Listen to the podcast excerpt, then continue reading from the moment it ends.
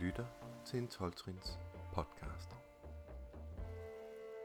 Da jeg startede programmet, gik der ikke lang tid før jeg stiftede bekendtskab med begrebet med afhængighed.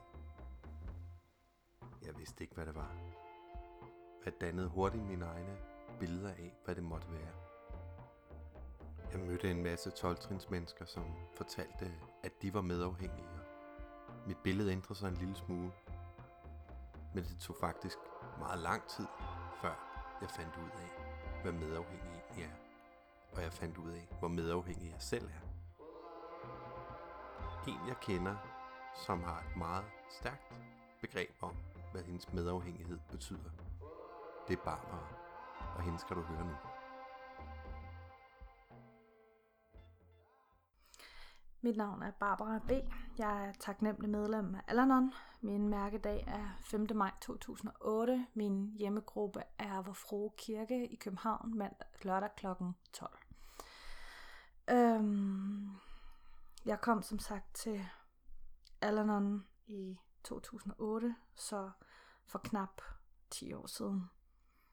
På det tidspunkt, der var jeg 27, og jeg var færdig. Jeg var, jeg var færdig med at prøve min løsning.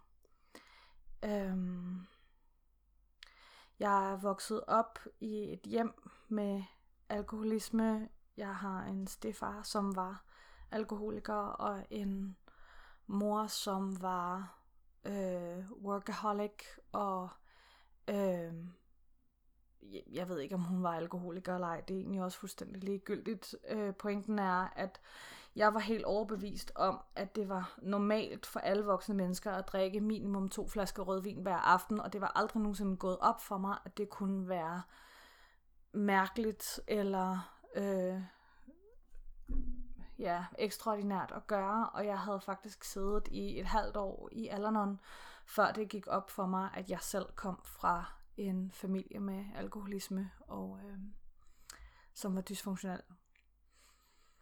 Øhm, jeg kom til Alanon oprindeligt, øh, fordi at min mand var startet i AA, og øh,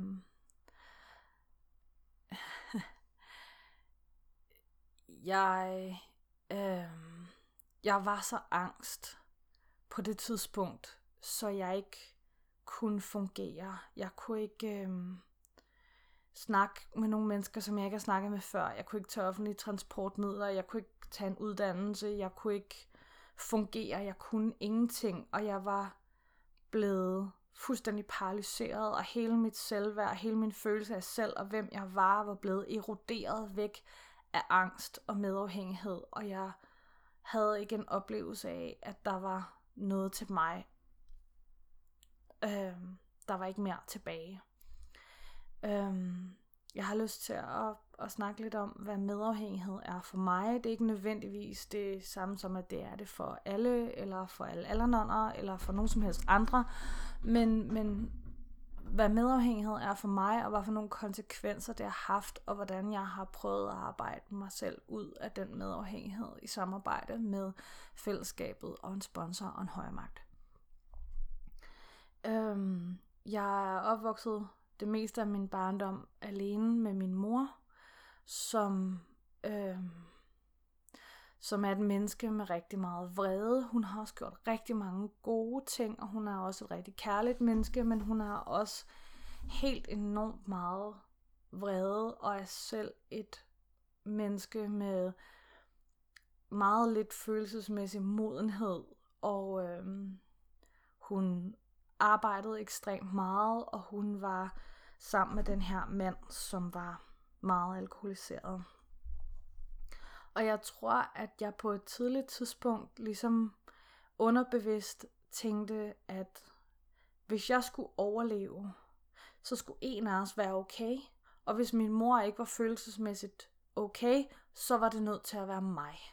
Så derfor var jeg nødt til at være den følelsesmæssigt stabile. Jeg var nødt til at være den voksne, og jeg var nødt til at være den, som tog ansvaret for, at alle var okay, og udglatte, og sørge for at holde alle glade, og være den smilende, og være den rolige, og være den, der ligesom holdt alting på plads.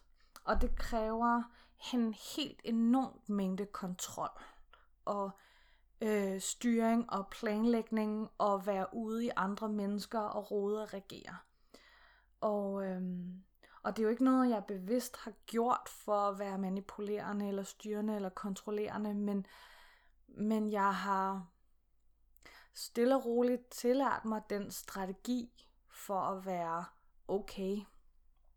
Og øh, jeg tror, at underbevidst jeg har tænkt, at hvis andre mennesker omkring mig var okay og var glade, og jeg ligesom havde en eller anden funktion for dem, øhm, som opretholdt dem, jamen så ville de også nødvendigvis have brug for mig. Og det var den følelse, der gennemsyrede hele mit liv, hele min barndom, hele mit ungdomsliv. Det var, at jeg var overflødig, og jeg var ikke vigtig. Og mit primære mål blev at gøre mig uundværlig for nogen. Og det, det, det gjorde jeg jo grundlæggende, fordi jeg gerne ville elskes, og jeg ville gerne vide, at jeg var okay. Og øhm, den første, jeg gjorde det overfor, var selvfølgelig min mor, når hun kom hjem fra arbejde og var træt. Jamen, så skyndte jeg der mig ud og åbnede en flaske rødvin og hældte et glas op til hende og rakte hende det. Fordi jeg vidste godt, at jeg måtte ikke snakke til hende, før hun havde drukket to glas rødvin, og så var hun ligesom okay, så havde jeg sørget for hende. Eller hvis hun blev vred på mig, så skyndte jeg mig at udglatte og undskylde, og det er jo ligegyldigt, om det var mig, der havde gjort noget, eller ikke havde gjort noget. Øhm, jeg, jeg bliver den, som bliver underdanig og underkastende og, og undskylder og udglatter, sådan så at, øh, at vi kunne få fred. Øhm, og øhm, vi flyttede på et tidspunkt til øh, en lille by uden for København, og øhm, der fik jeg nogle veninder, og jeg gik meget symbiose med de der veninder, og det var også en ting, jeg gjorde. Jeg prøvede at gøre mig uundværlig. Jeg var ligesom min veninders terapeut og, og fortrolig, og den, der hjælper, og den, der gør meget for andre mennesker, og venter simpelthen vrange ud på mig selv for at gøre noget for andre mennesker, så jeg gjorde dem glade. Øhm, men samtidig var jeg enormt skrøbelig og enormt usikker og blev meget hurtigt ked af det, så alligevel havde jeg enormt meget brug for, at andre mennesker drog omsorg for mig, fordi jeg var ikke i stand til på nogen som helst måde at drage omsorg for mig selv. Og øhm, der kommer ligesom sådan den klassiske definition af medafhængighed. For det første, jeg har ingen grænser. Jeg har ingen idé om, hvor jeg slutter, og andre mennesker begynder, fordi jeg er så lidt i mig selv. Jeg er så hul. Jeg er så eroderet, så jeg er nødt til at være noget i kraft af andre. Og hvis jeg skal være noget, så skal jeg fandme bevise det ved, at andre mennesker har brug for mig. Og det andet, det er, at jeg overhovedet overhovedet ikke kan tage vare på mig selv. Jeg kan ikke engang varetage min, varetage min egen primære behov. Øhm, og det gør jeg jo, fordi jeg har så travlt med at finde ud af, hvad det er, andre har brug for. Øhm, og i den der periode, hvor jeg bor der, der bliver jeg hurtigt der 13-14 år, og jeg opdager drenge og kæresteforhold, og øhm, jeg roder mig ud i nogle kæresteforhold, det er jo fuldstændig ligesom at vinde i, i lotteriet. Altså jeg opdager alkohol og cigaretter og drenge på et og samme år. Ikke? Det er jo det bedste, der kunne ske mig, eller det bedste, der kunne ske min medafhængighed. Det er, at jeg opdager sådan en helt ny kilde til at blive bekræftet, og jeg sørgede rigtig hurtigt for at være den, du aldrig vidste, du altid har haft brug for. Øhm, over for, for de drenge, som jeg så. Altså, jeg kunne være rigtig cool og rå, og en af drengene, og du ved, køre på skateboard og være super sej, alligevel være sexet og have bryster, og du ved, der, der, der, der, der, helt tiden spil på hele paletten for at være den perfekte pige, det perfekte objekt for øh, begær og begejstring og kærlighed. Og sådan, jeg, jeg objektificerede mig selv. Øhm, og det manifesterede sig senere i, at jeg øh, seksuelt objektificerede mig selv. Jeg gjorde mig selv seksuelt til den, som mænd gerne ville have, for at få noget, der bare mindede om kærlighed, eller omsorg, eller opmærksomhed, eller nærvær, eller øjenkontakt, eller bare blive set, eller blive anerkendt, eller blive hørt. Og øhm, jeg er klar over i dag, at jeg er min primære misbruger. Jeg er den, der har misbrugt mig følelsesmæssigt. Jeg er den, der har seksuelt misbrugt mig. Og øhm, en kæmpe del af at komme ud af den her sygdom og den her medafhængighed har været at gøre op med min indre misbrug. For jeg er ikke medafhængig, fordi jeg har været i kontakt med alkoholisme. Jeg er medafhængig, fordi jeg er misbruger.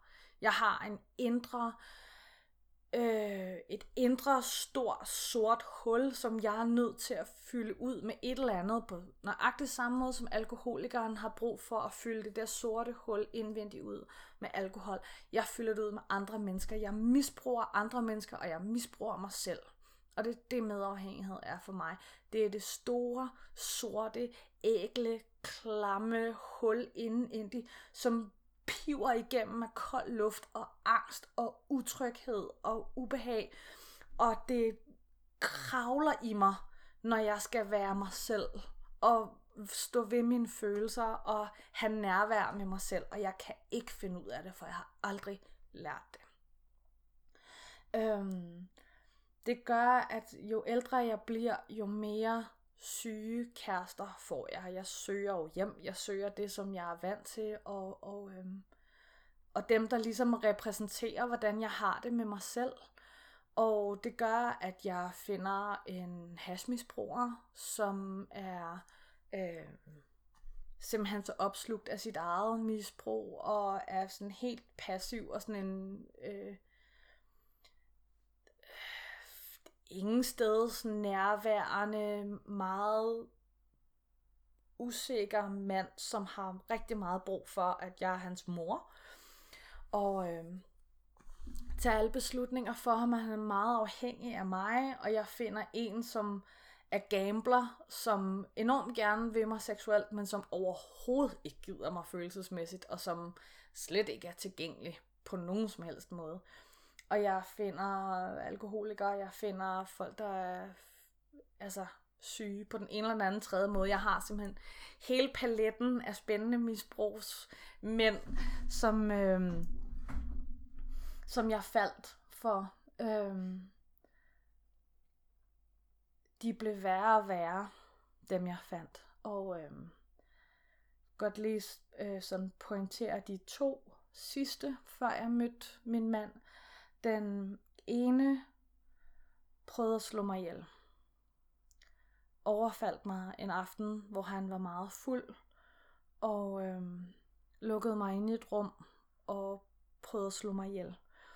Og det her eksempel gør jeg ikke sådan for at, at pointere, øh, at det er synd for mig, eller at, at det, det har været meget hårdt, men fordi det er vigtigt for mig for andre misbruger for mig selv og minde mig selv om, at jeg dør af den her sygdom. Jeg praktiserer det her program, som om mit liv afhang af det, fordi det gør det. Fordi jeg er sådan en medafhængig, som går tilbage til en mand, som har prøvet at slå mig ihjel. Og for øh, nogle gange så hører jeg fra for eksempel alkoholikere, at, øh, at man dør ikke af medafhængighed, men det gør jeg. Og det er jeg ret sikker på, at der også er andre medafhængige, der vil mene, at den her sygdom slår ihjel. Den anden, øh, som jeg havde, den sidste kæreste, jeg havde før jeg mødte min mand, var en mand, som var øh, meget, øh, altså ud, voldsom, ud, meget voldsom psykisk vold, som jeg prøvede at flygte fra flere gange, men ikke ture. Øh, og øh, jeg prøvede sådan at, at pakke alle mine ting, og, og sad med, hvad jeg kunne bære i tasker og poser i bussen, og så tog jeg tre stop. Og så øh, skyndte jeg mig tilbage igen, fordi jeg var så bange for, hvad han ville gøre, eller hvad han ville sige, hvis han opdagede, at jeg var væk. Og så øh, løb tilbage igen og lagde alt mit tøj tilbage på hylden og hang alt mit julepynt tilbage på træet, fordi at han skulle ikke opdage, at jeg havde været væk. Men de gange, jeg sådan prøvede at flygte fra ham, hvor jeg jo så kom tilbage, der flygtede jeg hjem til, øh, til min bedste ven på det tidspunkt, som var en mand, som jeg havde øh, lært at kende gennem en fælles venner, som bare grundlæggende var sød ved mig. Og jeg var ikke romantisk interesseret i ham. Jeg var ikke interesseret i at starte et nyt parforhold.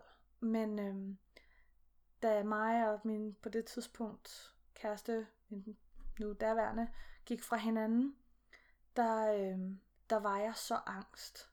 Så hver gang jeg sad i en bus, så fik jeg sådan panikangstanfald, fordi jeg var sikker på, at andre mennesker tænkte om mig, at jeg så mærkelig ud, eller jeg opførte mig underligt, eller jeg var, jeg var så selvbevidst omkring nærmest måden, jeg trak vejret på, hvordan andre mennesker opfattede mig, så det kunne give mig et panikangstanfald.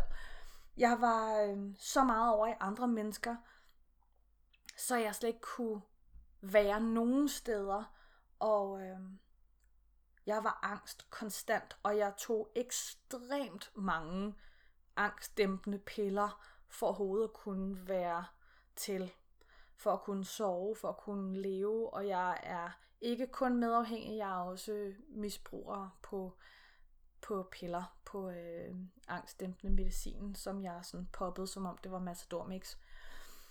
Øhm, og øh, den her mand, min gode ven der, som jeg ikke var interesseret i, han drak rigtig meget, og det var ikke noget, der generede mig overhovedet.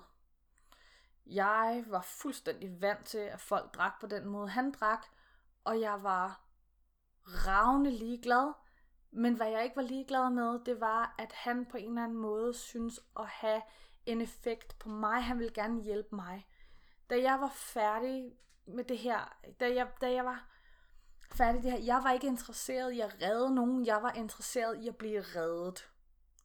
Og det føltes som om, han reddede mig. Hver gang jeg stak af for den her mand, så tog jeg hjem til ham, og så fik jeg et bad, og så blev der lavet suppe til mig, og så blev jeg puttet i seng, og så, og så var jeg okay et lille stykke tid, så længe jeg var hos ham. Så ham blev jeg kærester med. Og det var ikke fordi, jeg var forelsket i ham. Det var ikke fordi, jeg syntes, han var et vidunderligt menneske, men fordi jeg var en lille druknet mus, der klamrede mig til en redningsplanke. Og øh, hmm, 12 år senere, at det er stadigvæk den mand, jeg er gift med i dag. Og jeg elsker den mand mere, end jeg har elsket nogen som helst i den her, på den her jord, måske med undtagelse af vores søn. Og øhm, der skete det mirakuløse, at programmet har gjort for mig, at jeg forelskede mig i den mand, jeg er gift med. Og det i sig selv er et mirakel. Men han startede i AA, efter han havde været... Øh, vi havde været sammen i, i to år, da han startede i AA. Og øhm, jeg havde det stadig dårligere. Og da jeg ligesom fik det, jeg troede, jeg gerne ville have, som var, at min mand blev ædru, så fik jeg det stadig dårligere. Vi blev gift, da han havde været ædru i tre uger. Vi blev gift på absolut ground zero af vores forhold. Det kunne simpelthen ikke have været værre, eller mere kaotisk, eller mere øh, udpint følelsesmæssigt, end det var på det tidspunkt. Øh, det var der, hvor vi begge to var, var så mætte af vores sygdom, så vi ikke kunne mere. Øh, men der var heldigvis en kærlig sjæl i AA, som fortalte mig, at der fandtes et fællesskab for os medafhængige. Og øh, der gik jeg til. Og jeg sad og græd de første mange måneder. Kun ikke noget som helst men fik til sidst fremstammet, at jeg var egentlig ret ligeglad med, hvem det var. Bare der var nogen, der ville være min sponsor, så var jeg glad, og så ville jeg gerne starte med at lave trinarbejde. Og øh, jeg startede, som alle jo gør, i, i første trin, og, øh, og det var faktisk, jeg, jeg oplevede det ikke som svært. Jeg oplevede det som en helt utrolig lettelse. Fordi på den anden side af den magtesløshed, på den anden side af den mønt, der er en, en frihed. Jeg er løst fra magt. Jeg er, jeg er ikke længere ansvarlig over for min mor. Jeg, jeg er ikke hende, der er ansvarlig for, at hun har det godt.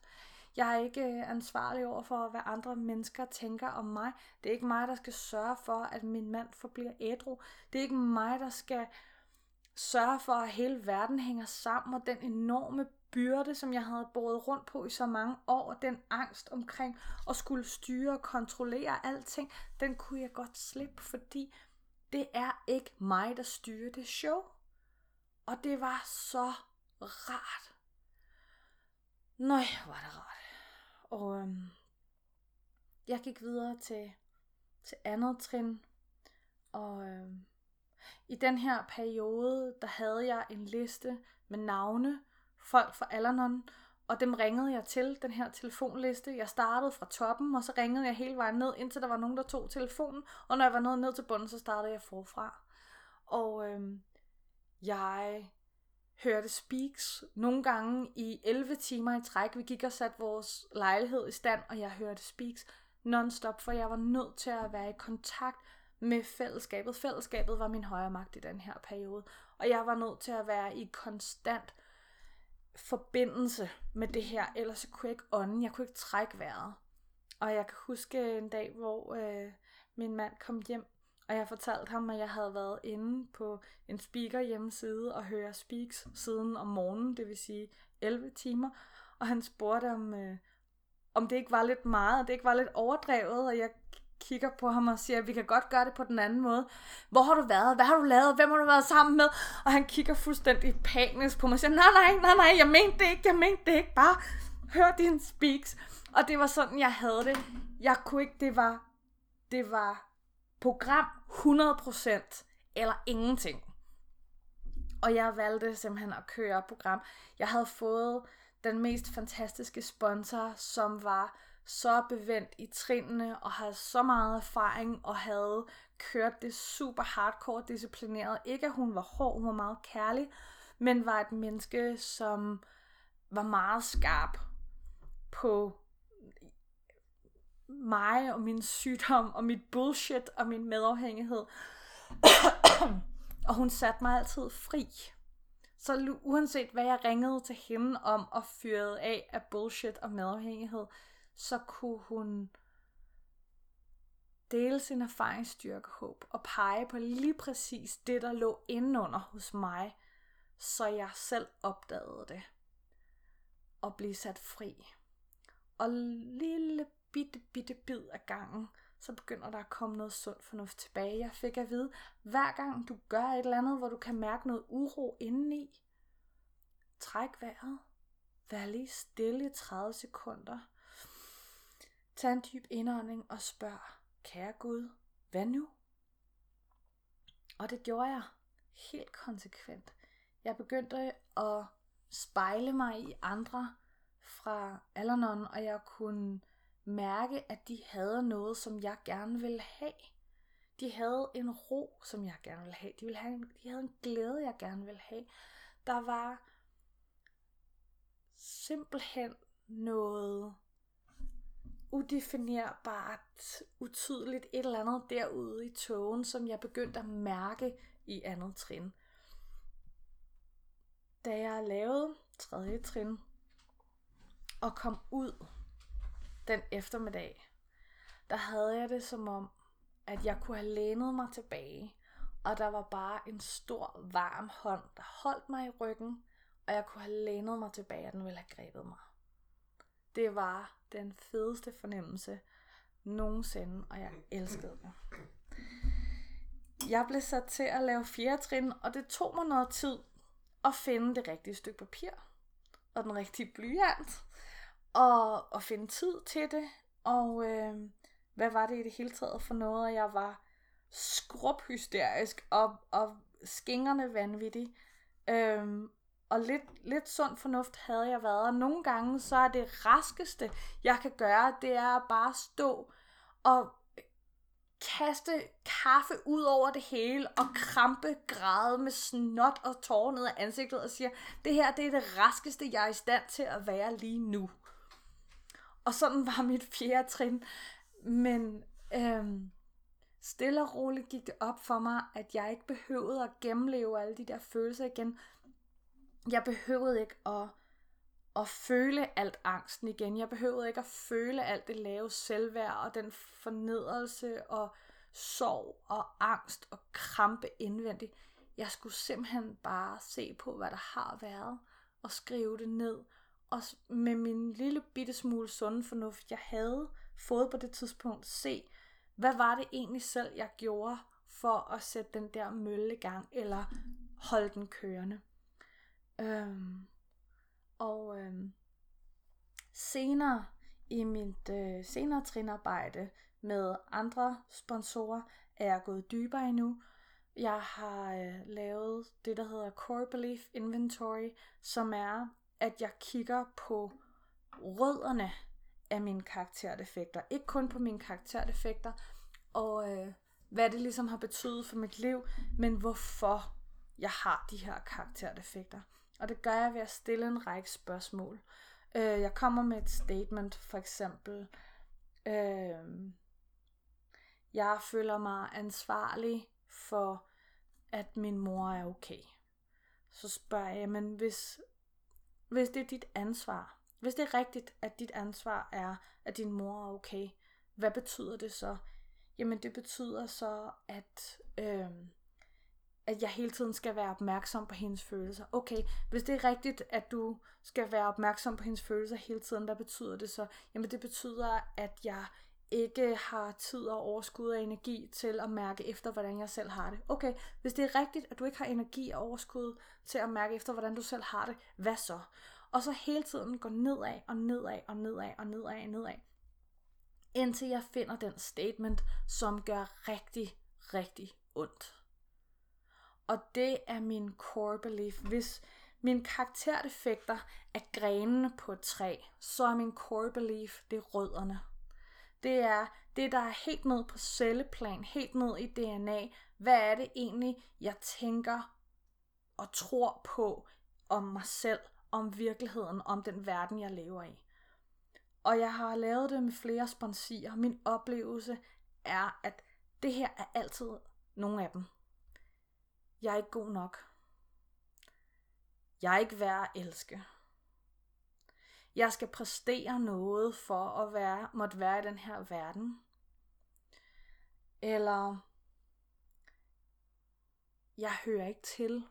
Eller det er en, en eller anden afart af lige præcis den statement, jeg er ikke god nok, og jeg er ikke værd at elske. Og den ligger som regel latent hos, altså jeg kan ikke tale generelt, men for mig selv og for alle dem, jeg har arbejdet med, som jeg har bedt om at lave det her, der er den her en genganger.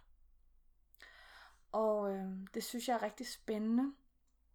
Øh, og jeg fik lyst til at gå endnu dybere. Jeg lavede mit øh, femte trin, og det var selvfølgelig rigtig rart. Det var også en skræmmende oplevelse at fortælle et andet menneske alle de mærkelige ting, jeg havde gjort. Og jeg har aldrig oplevet, at min sponsor nogensinde var chokeret over noget som helst af det, jeg delte. På trods af, at jeg synes, jeg har gjort nogle ret vanvittige ting. Men min sponsor har altid været sådan, du ved, trukket lidt på skulderen og været sådan, om var det bare det. Øhm, hvilket var rigtig rart. Og øh, jeg har faktisk heller ikke endnu oplevet, at en sponsor har delt noget med mig, som jeg er blevet specielt chokeret over. Så det er jo meget godt. Øhm, i 6. og 7. trin, der øh, har jeg altid fået at vide, det der med bare at gå hjem og bede, har ikke været nok. jeg er blevet bedt om at skrive alle de ting ned, jeg gør, alle de karakterdefekter. og så øve mig i det modsatte. Hvis jeg er grådig, hvad er det modsatte af grådig?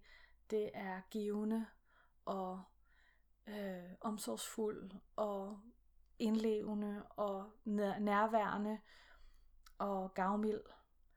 Og hvordan ser det ud i praksis? Hvordan praktiserer jeg det helt konkret i min hverdag? Og så har jeg øvet mig i det, og så har jeg meldt tilbage til min sponsor og sagt, i dag har jeg øvet mig i at være følelsesmæssigt gavmild, og jeg har øvet mig i at være nærværende, jeg har øvet mig i at være givende uden at forvente noget igen. Hvis jeg har skulle haft, øh, hvis jeg har haft en karakterdefekt, som hedder, øh, det ved jeg ikke, misundelig. Hvad er det? Det er at øh, ønske gode ting for andre mennesker og være taknemmelig for det, jeg har.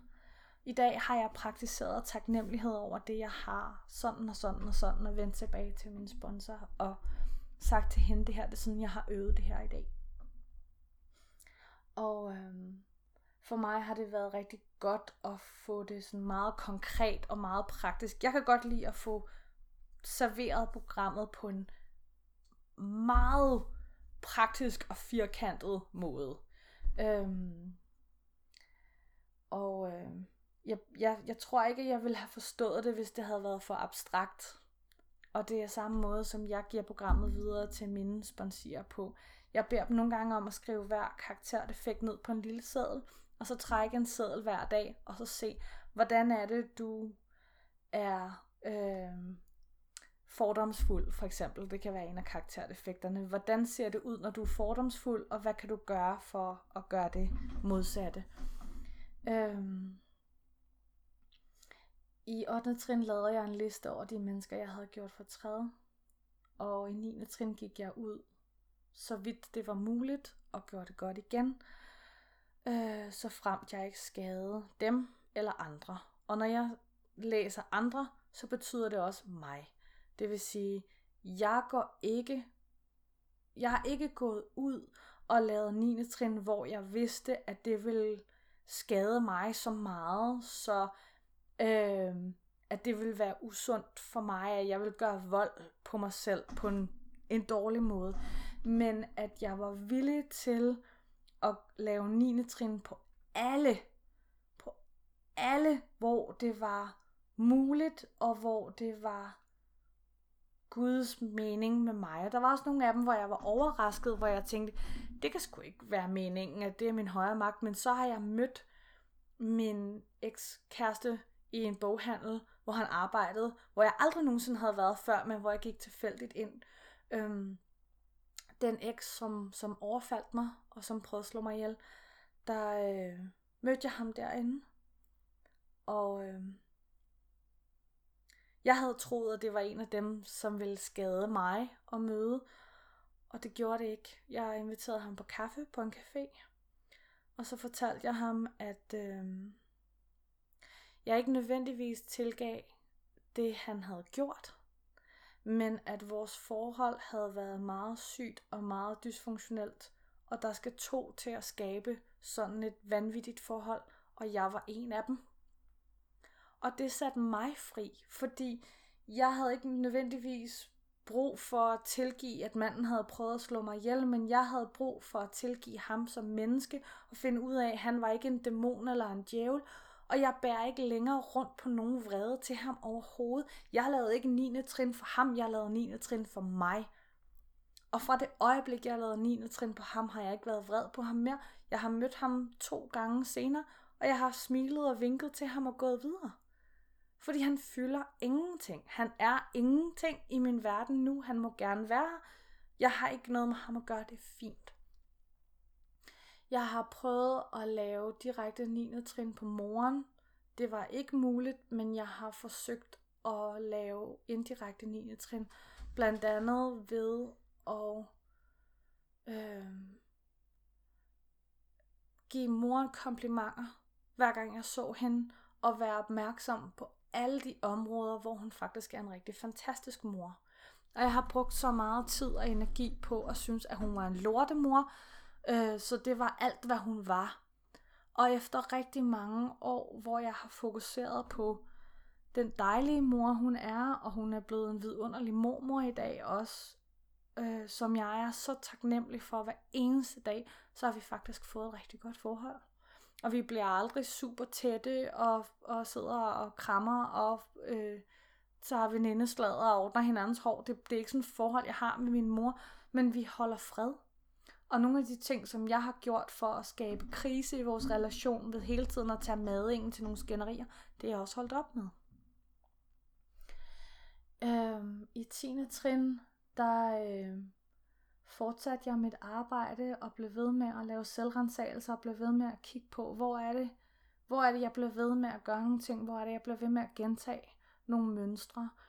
Og øh, 10. trin gav for mig noget ro og noget kontinuitet og noget en mulighed for at gå i dybden med nogle ting, som kun tid kan give, som man ikke kan gøre med intensitet, men som man kun kan se, når man arbejder med nogle bestemte ting over en længere årrække. Øhm, og jeg fortsatte med at arbejde med mit forhold til min højre magt i 11. trin. Jeg opdagede, at anden gang jeg lavede 11. trin, så skete der nogle andre ting. Og så fik jeg et helt andet forhold til en højere magt, som jeg ikke havde troet, jeg ville få. Øhm, som er meget specifikt for mig. Jeg, øhm, jeg holdt op med at sige ham, fordi det kan godt være, at der i al vores litteratur står, at øh, en, en højere magt, sådan som vi opfatter ham, men min højere magt er ikke hankøn. Øh, det er sådan set egentlig heller ikke hundkøn, men jeg havde brug for at redefinere nogle ting, og jeg havde brug for at lidt at komme væk fra den der sådan lidt øh, kristne tankegang, som i virkeligheden ikke passede mig så godt, men blive noget andet, mere over i noget filosofi og noget sådan, der, der, der, der, øh, der minder lidt om buddhisme og lidt om sådan østen filosofi, men som samtidig også er, er meget mere frit og meget mere åbent. Og øhm, en af mine absolut yndlingsting at gøre overhovedet i den her verden, er at være sponsor. Det er, bortset fra at, at hænge ud med min søn og med min mand, så er det at være sponsor det bedste i mit liv. Og øhm, jeg elsker at give det her program videre. Og i mange år, mens min mand sad i på AA's telefon, når han havde telefonvagt, så havde jeg telefonvagt. Fordi der ringede altid minimum en eller to, som ikke var alkoholikere til AA's telefonvagt og spurgte, hvordan kan jeg få min mand til at holde op med at drikke, eller hvordan kan jeg få min søn til at holde op med at drikke, eller hvordan kan jeg få min mor til møde, eller et eller andet. Og så gav min mand altid mit nummer, så jeg vidste, at når han var på telefonvagt, så var der en vis sandsynlighed for, at der var nogen medafhængige, der ville ringe til mig. Og det gjorde jeg i overvis. Og jeg elsker at være ude og holde speaks, og jeg elsker at blive inviteret steder hen, hvor jeg ikke har været før, hvilket jeg aldrig nogensinde havde ture før. Og jeg tager simpelthen alene ud og rejse. Øhm, så det er ikke bare i Danmark, det er også i udlandet. Og, og for en, der har været angst for bare at sidde i en almindelig HT-bus, så, øh, så rejser jeg øh, nu rundt, og øh, jeg har været taget alene til Los Angeles, som var en, en tur på var det noget stop 14 timer eller sådan noget, hvor jeg sad i et fly og var, var okay. Og øhm, jeg har udfordrede den angst så meget, så i dag er en af mine yndlingsting at rejse alene. Og øh, jeg opdager, at jeg får lov til at bringe det her budskab med mig overalt, hvor jeg går. Jeg bruger det også, når jeg er på arbejde. Jeg bruger det øh, i forhold til min familie. Jeg bruger det overalt, hvor jeg går. Jeg går til åbne af møder, fordi der er altid nogen, som har en pårørende med, som ikke ved, at Alanon findes. Og så får jeg lov til at fortælle, hvad Alanon har gjort for mig, og hvad det har betydet for mig. Og at øh, jeg er blevet et menneske, som er blevet rigtig god til at passe på mig selv. Og jeg er blevet et menneske, som er blevet rigtig god til at varetage mine egen behov. Øhm, også i mit parforhold, fordi mit, mit, min opgave i mit parforhold er at sørge for, at jeg er okay, og hans opgave er at sørge for, at han er okay. Og at øhm, det bliver meget mere ligeværdigt, og det bliver meget mere frit, og det bliver et, et øh, kærlighedsforhold, som ikke er hængt sammen af, af krav til hinanden om, hvad for nogle behov vi skal opfylde hos hinanden, men mere en lyst til at være sammen med et menneske, fordi jeg synes, det menneske er fantastisk at være sammen med. Og øhm, uden Alanon, der har jeg ikke noget. Øhm, jeg bliver ved med at gå til møder, jeg bliver ved med at, at udvikle mig, og øh, selvom det ikke altid går perfekt, så bliver jeg bedre og bedre til at håndtere de ting, der kommer. Livet, livet leve stadigvæk på livets betingelser. Jeg bliver stadigvæk syg, eller øh, bliver arbejdsløs i en periode, eller synes, der er nogle ting, der er skidesvært. Men jeg har hele tiden en grundfølelse af, at det her skal nok gå, og jeg skal ikke prøve at kontrollere det. Jeg skal ikke prøve at styre, at, øh, at hele verden arter sig, sådan som jeg gerne vil have det. Og øhm, det er rigtig godt. Det er et dejligt liv. Jeg sørger for at sige tak, også for de ting, som jeg synes er lort. Øh, tak for møgvejr, og øh, tak for sure damer i køen, og tak for, øh, når jeg har dage på arbejdet, hvor jeg synes, det er kedeligt, eller øh, hvor jeg synes, barnet er umuligt, eller et eller andet andet, fordi jeg havde ikke uden det her program, uden det her, jeg havde ikke oplevet det her liv, jeg havde ikke, op, jeg havde ikke overlevet. Og jeg har overlevet længe nok til at opleve det her, og forhåbentlig overlever jeg længe endnu. Så tak for mig. Du lyttede til en 12-trins podcast. Vi håber, du kunne lide den. Vi er i hvert fald nyt at lave den. Husk, at øh, du kan finde flere podcasts ind på vores hjemmeside, 12trinspodcast.dk. Så har vi en Facebook-side og en Twitter-konto. Og der kan du også se, hver gang vi lægger noget nyt op. Du skal bare følge dem. Du kan også vælge at abonnere på os i din favorit podcast app. Så går det helt af sig selv. Vi kan se fra uge til uge, at der er flere og flere, der kommer ind og aflytter vores podcast, og det er rigtig dejligt. Nu kan det være, at du hører et eller andet, hvor du tænker, det kunne jeg rigtig godt lide. Eller, ej, det kunne I godt have gjort bedre. Så skal du endelig give os noget feedback, for vi får ikke rigtig noget, og det kunne vi faktisk godt tænke os. Kan du have en rigtig god dag?